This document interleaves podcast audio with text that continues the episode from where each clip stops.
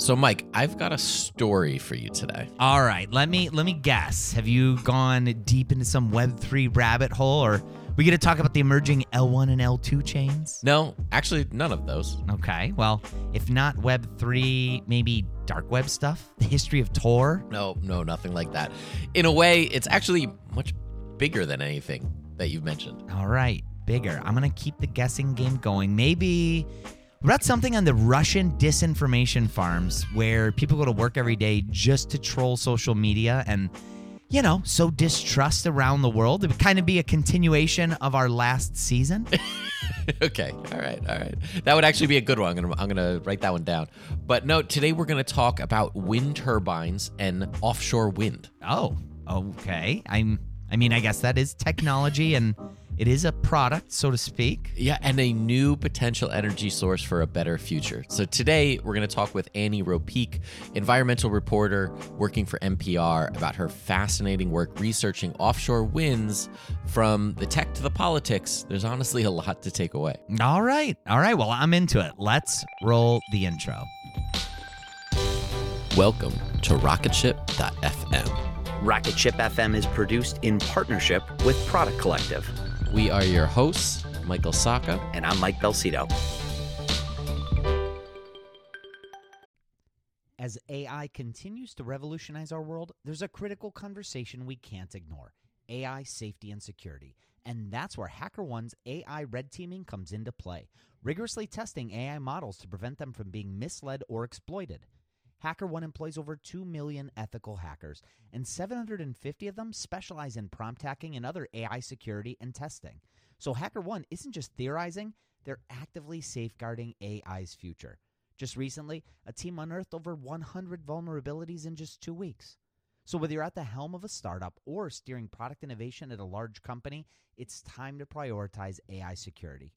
Visit hackerone.com slash AI for more. Again, hackerone.com slash AI.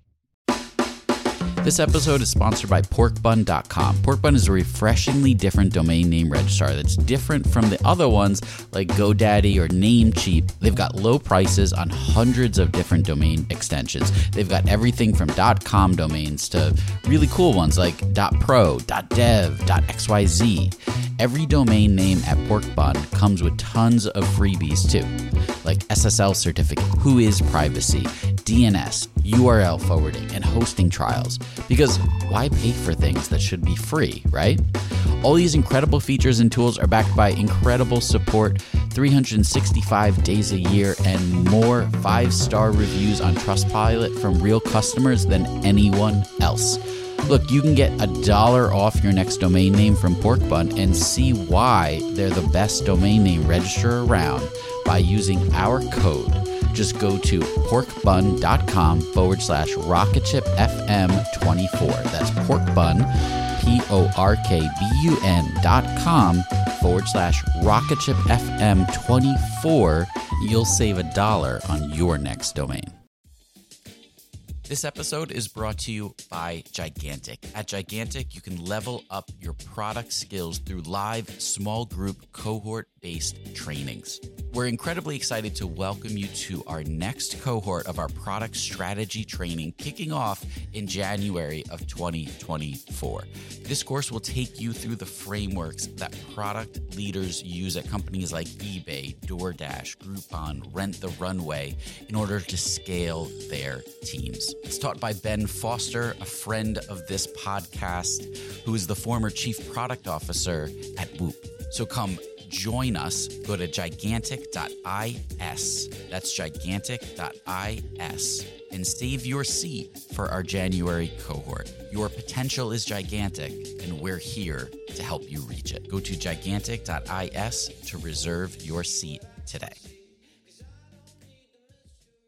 So, the United States is poised for the birth of a brand new industry, one that will invest tens of billions of dollars into the economy, reshape the coastal communities, and one that could be one of the best tools in the fight against climate change, and that's offshore wind. All right, offshore wind. But first, maybe we should try to dig into what the heck offshore wind even is. All right, well, here's Annie Ropeek to explain. So, offshore wind would be big turbines that are uh, planted out at sea in the ocean. So, typically in federal waters, so several miles offshore. And the wind spins the turbines, and that powers, um, you know, a little generator that that generates electricity and is transported back to the grid. So the same way that you would have a turbine in like a coal-fired power plant, you know, that the burning of the coal is generating steam that turns the turbine. This is just the wind blows into the turbine, and that's how the electricity is generated. And it's seen as really one of the sort of biggest bangs for our buck uh, as a climate solution because especially on the east coast but also in other parts of the world um, including already in europe in the past decade there's been a lot of offshore wind development it's just a big resource there is a lot of available wind and ocean uh, to, to generate this power and, and it's you know of course zero carbon power there are environmental impacts of, of building and siting the projects but it's seen as a, um, a really important uh, option to help us decarbonize and fight climate change Decarbonize and fight climate change. I like the sound of that. Yeah, it's a massive opportunity for us to invest in a new energy source, and a lot of work has already begun, especially in Europe. I'm really glad to hear about the investments, but why are we 10 years behind Europe? Now, that's an interesting story. Yeah, so the current state is uh, that it's pretty mature in Europe, um, and that began around 2010. That we sort of saw the like hockey stick of the growth chart really increase. There are, you know, 30, 35 gigawatts of wind, which um, a megawatt, uh, so that's a thousand megawatts. A megawatt is enough to power like six or seven hundred homes for a year just to give you some sense of the scale here. And you know, a typical nuclear power plant might be maybe one gigawatt. So it's a it's a lot, you know, and that's just in a matter of years, a sort of limited number of projects, thousands of turbines, but mature in Europe, but still growing, and then just starting to take off in the U.S., um, especially on the East Coast. Uh, we have seven turbines in the ocean right now. They're all in state waters, and they're mostly sort of demonstration scale projects. But the Biden administration wants to permit by 2030 as, about as much wind as Europe has installed now for just the US, mostly on the East Coast, but he's also looking at opening up the Gulf of Mexico and the Pacific Coast um, to this development. And so we are currently in the very early stages of construction for the very first sort of utility scale federal waters project, which is going to be Vineyard Wind uh, between Massachusetts and Rhode Island. This reminds me a bit of the quantum computing conundrum that we're currently in. While we're on the cusp of a breakthrough, but you know, we're missing the raw materials that we really need to build at scale. Now, there was one project that was attempted in the US, which was attempted right around the same time as the big European advancements, and that is called the Cape Wind Project. Really, we had one project that was attempted in the US around the time that the European industry was also growing, which was the Cape Wind Project, right south of Massachusetts in Nantucket Sound, which was a just famous boondoggle. I mean, it, it took like about 16 years to fail for a variety of reasons. But the biggest one was that we didn't have regulations for how to site a wind turbine in the 2000s and 2010s. You know, the country had never done this before, and this project was proposed before those were set up, which wound up creating a lot more problems than it ultimately solved. That process did sort of lead to the process we have now, which has still been full of pitfalls for the kind of current projects. But the political chaos around Cape Wind. You know, it was like hated and loved in bipartisan measures. The Kennedys were involved, the Kochs were involved. It was a whole thing, which we talk about in episode two of our podcast. And and that, you know, that set the industry back quite a bit. 16 years to fail. Maybe maybe we're in the wrong industry, Michael. Right? Here's a clip from GBH News discussing the Cape Wind project in 2014. Hello, welcome to Greater Boston on TV and streaming online and on mobile. I'm Emily Rooney. When it was first proposed 13 years ago, the Cape Wind project was a revolutionary idea that promised to jumpstart the green economy in Massachusetts. But then a slew of lawsuits took some of the wind out of its sails. Now, though, the developers of the wind farm off Nantucket say they are finally poised to break ground. We here at WGBH have been covering the Cape Wind project since it was a twinkle in developers' eyes. Here we are in 2003. The proposed wind farm has been at the center of a Nantucket sound off for years. The controversy ranged from potential damage to natural habitats to the aesthetic.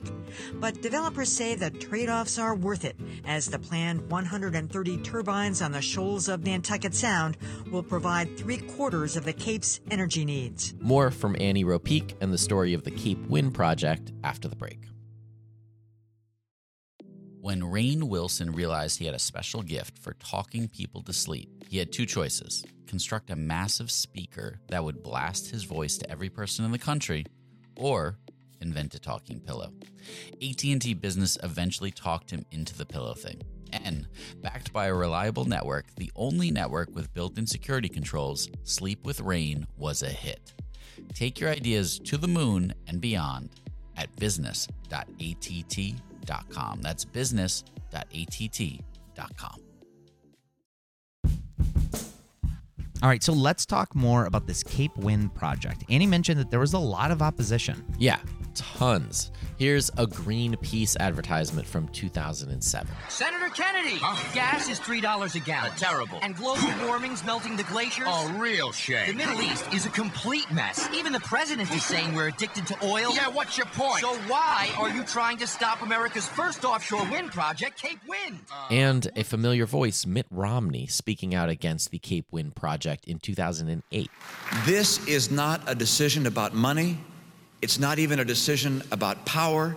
It is a decision about our environment, about the legacy we leave our children. It is a heritage given to us by God. We may not, we cannot trash this extraordinary resource that the Cape enjoys. Thank you. There was a group known as the Alliance that was formed back in part by Robert Kennedy Jr., now known today for his anti vax rhetoric, uh, and Bill Koch. They had an economic interest in maintaining the status quo in terms of energy sources. And this alliance was successful in gunking up the works for the project. At one point, they had 26 lawsuits running through various courts. And eventually, Jim Gordon, the developer pioneering the project, after 16 years, gave up. But this did pave the way for new projects, especially as Europe was able to make incredible progress in that same time. And if I understand currently, there's a new project being pushed through in, is it New Hampshire? That's right.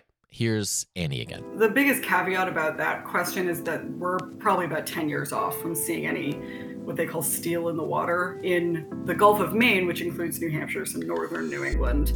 But it is seen as having a really good resource, and Maine, New Hampshire, and Massachusetts, which kind of has a foot in you know southern and northern New England waters, um, are, are really interested in in making this happen. But it's just a very long regulatory process, and we're only at the very beginning of it. But if and when that happens, it is seen as having huge economic potential, and not just from the the energy that would be generated and sort of the value of that kind of like cheap, clean energy coming onto the grid and, and replacing fossil fuels that are more expensive, but even more so in the kind of the supply chain. So all of the things that need to be manufactured and will eventually be manufactured in the US to build these things, all of the labor to build them, the new port infrastructure, the work to bring the, the projects ashore and to monitor them. I mean, it's just the ripple effects are huge and there's so many parts that go into these things, which are the size of the Washington Monument and they're just enormous machines. And then in the Gulf of Maine in particular, the best way to take advantage of the resource, which is the best winds are in deeper water up here. And so they're looking at potentially doing floating platform turbines. So instead of a fixed kind of base where the turbine is just like stuck into the bottom of the ocean, it would be a floating platform that's basically anchored to the seafloor and the turbine sits on top of that. This is very new technology that they're working on a lot, in particular at the University of Maine. But that, I mean, it's just like a complete next game changer in an already game changing industry. But this can't all be upside, right? I mean, we're still building things in the ocean, right? That's true. Here's Annie. The flip side of this huge economic impact is potential impact on fisheries. And this is a really complicated topic, which we also get into quite a bit in the pod. You know, the fact is that the science is not that settled on exactly how turbines impact fish and and separately how they impact fisher people, you know, boats and vessels and, and the traps and lines and gear that are used to catch um, things like lobsters in the Gulf of Maine or squid for calamari in southern New England. That's been a big sticking point for Vineyard Wind. But the fishermen are terrified of this industry. They're not feeling heard. And and a lot of that has to do with sort of the early failures of the process, you know, to be consensus building and and you know, they feel basically steamrolled. And they have seen other industries get steamrolled by these massive economic changes before. I mean, this is a pretty classic American story. They feel, I think, a lot like many coal miners might um, about whether they will be left behind in the transition or whether they'll be accounted for and what that would look like. Um, and many fishermen just don't want to be near these turbines at all, even if it's hypothetically possible for them to fish around them. And so that continues to be like a huge debate as these things are sited, especially in Maine. New Hampshire's fisheries are quite a bit smaller, but they're very tied into the same fisheries as Maine is. You know, Maine has the bigger chunk of it, so it's the same kind of fleet. And yeah, I mean, every every meeting about these things, there's always a contingent of fishermen who are really trying to put their feet down, and it's a big economic impact. So you know that they have a, a large amount of power there as well. More after a quick break. Now, before the break, we were discussing the environmental impact on these turbines. Here's Annie again discussing what we can learn from Europe. The reason we don't have an answer to it is because most projects in Europe are just closed to fishing to kind of forestall this potential problem. And they are, in some places like Denmark, required by law to essentially buy out the fishery and, and compensate them for the lost grounds. Um, so there haven't been a ton of studies done just you know about what goes on in a wind farm and as far as the ecosystem. I mean, generally, some of the research that my co-host Sam Evans Brown looked at included that fish actually like sea life, you know, likes to hang out around a thing in the ocean. They call it the reef effect. So in some ways this could be good because it's just creating new habitats for them. But in other ways, there are questions about the radiation from the transmission lines um, and just the process of physically installing these things in the ocean can stir up sediment, it can disturb habitat. Fish migrations, though, are changing for other reasons, kind of as this is going on. And one of the chief ones of those is climate change. So it's this interesting circular problem, you know, as waters warm, as a result of not using zero carbon sources of energy, fisheries are moving around and, and being affected, you know, potentially even more than a single wind farm would do. And that's a slower moving problem, but it, it they, it's a tricky thing to like figure out because it's changing as we try to study it. So, not too much to learn, but there's definitely is a downside. I asked Annie, what did she walk away from this research learning and how did she look at the positive and negative effects of this potential solution? I think the biggest takeaway is the scale of the challenge of climate change is so great that a lot of the solutions are also going to have are necessarily going to have great impacts, both positive and negative, as you said. And when we have seen huge, rapid economic shifts like the one we are entering in the past, they have had a ton of collateral damage, typically for marginalized communities, you know, low income folks, people of color. Um, they've divided communities and and they've reshaped communities and and that is what is likely coming to a lot of coastal economies on the east coast first and and a lot of them are post-industrial you know sort of the northeast version of the rust belt these like post-textile or post-fishery towns that are already in some amount of decline places like bridgeport connecticut where it's just going to be a huge challenge to do it right. And if if we do it right and do it thoughtfully and account for sort of those collateral damages, you know, it could have a, a rising tide lifting all boats effect. The question is, will we be able to, to do it carefully enough as quickly as we need to use this as a really important tool to solve climate change?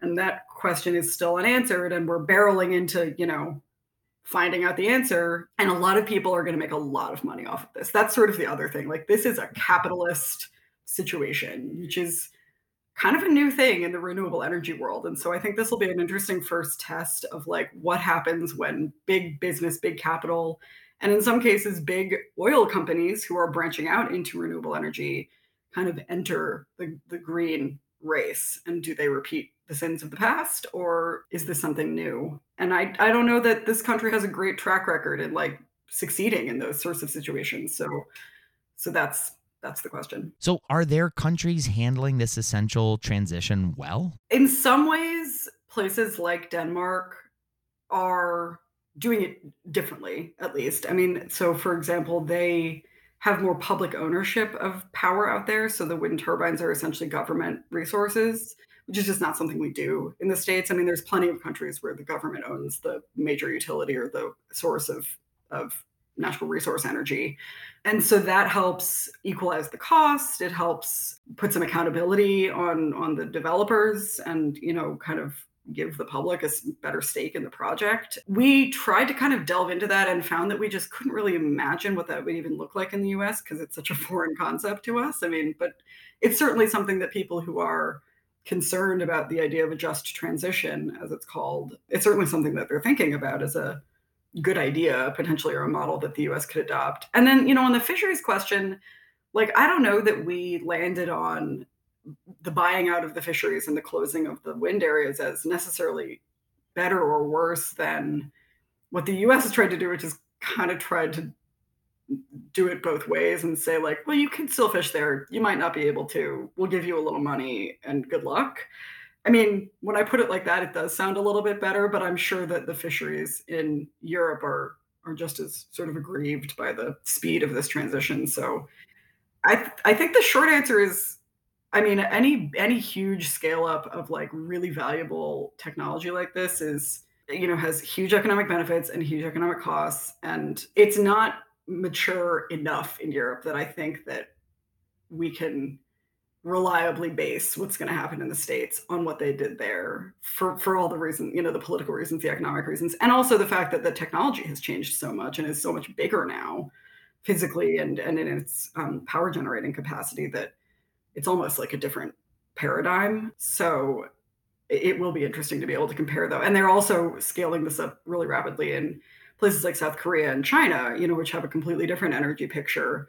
So yeah we're definitely entering a new kind of world order for wind that will have a lot of different models potentially for us to pick from. If you'd like to learn more, please check out the Windfall podcast. It's a fascinating story and paints a clear picture of the potential hurdles ahead of us. All right, we will be back right next week with more bonus episodes of rocketship.fm before we start our new season. More details on that coming up very, very soon. So, with all of that, I'm Mike Belsito for Michael Sacca, and this is Rocketship.fm. Thank you so much for listening to Rocketship.fm. It is your support that keeps the show going. If you can, take a second and leave us a review wherever you listen to podcasts. It helps out the show so much. We're also part of the Podglomerate Network, and if you'd like to listen to more great shows from the Podglomerate, go to the Podglomerate rocketship.com to see the full show listings. Rocketship.fm is produced in partnership with Product Collective, a community for product people. Go to productcollective.com and get access to our weekly newsletter, live video interviews, Slack community, product job board, and a whole lot more. Again, just go to productcollective.com.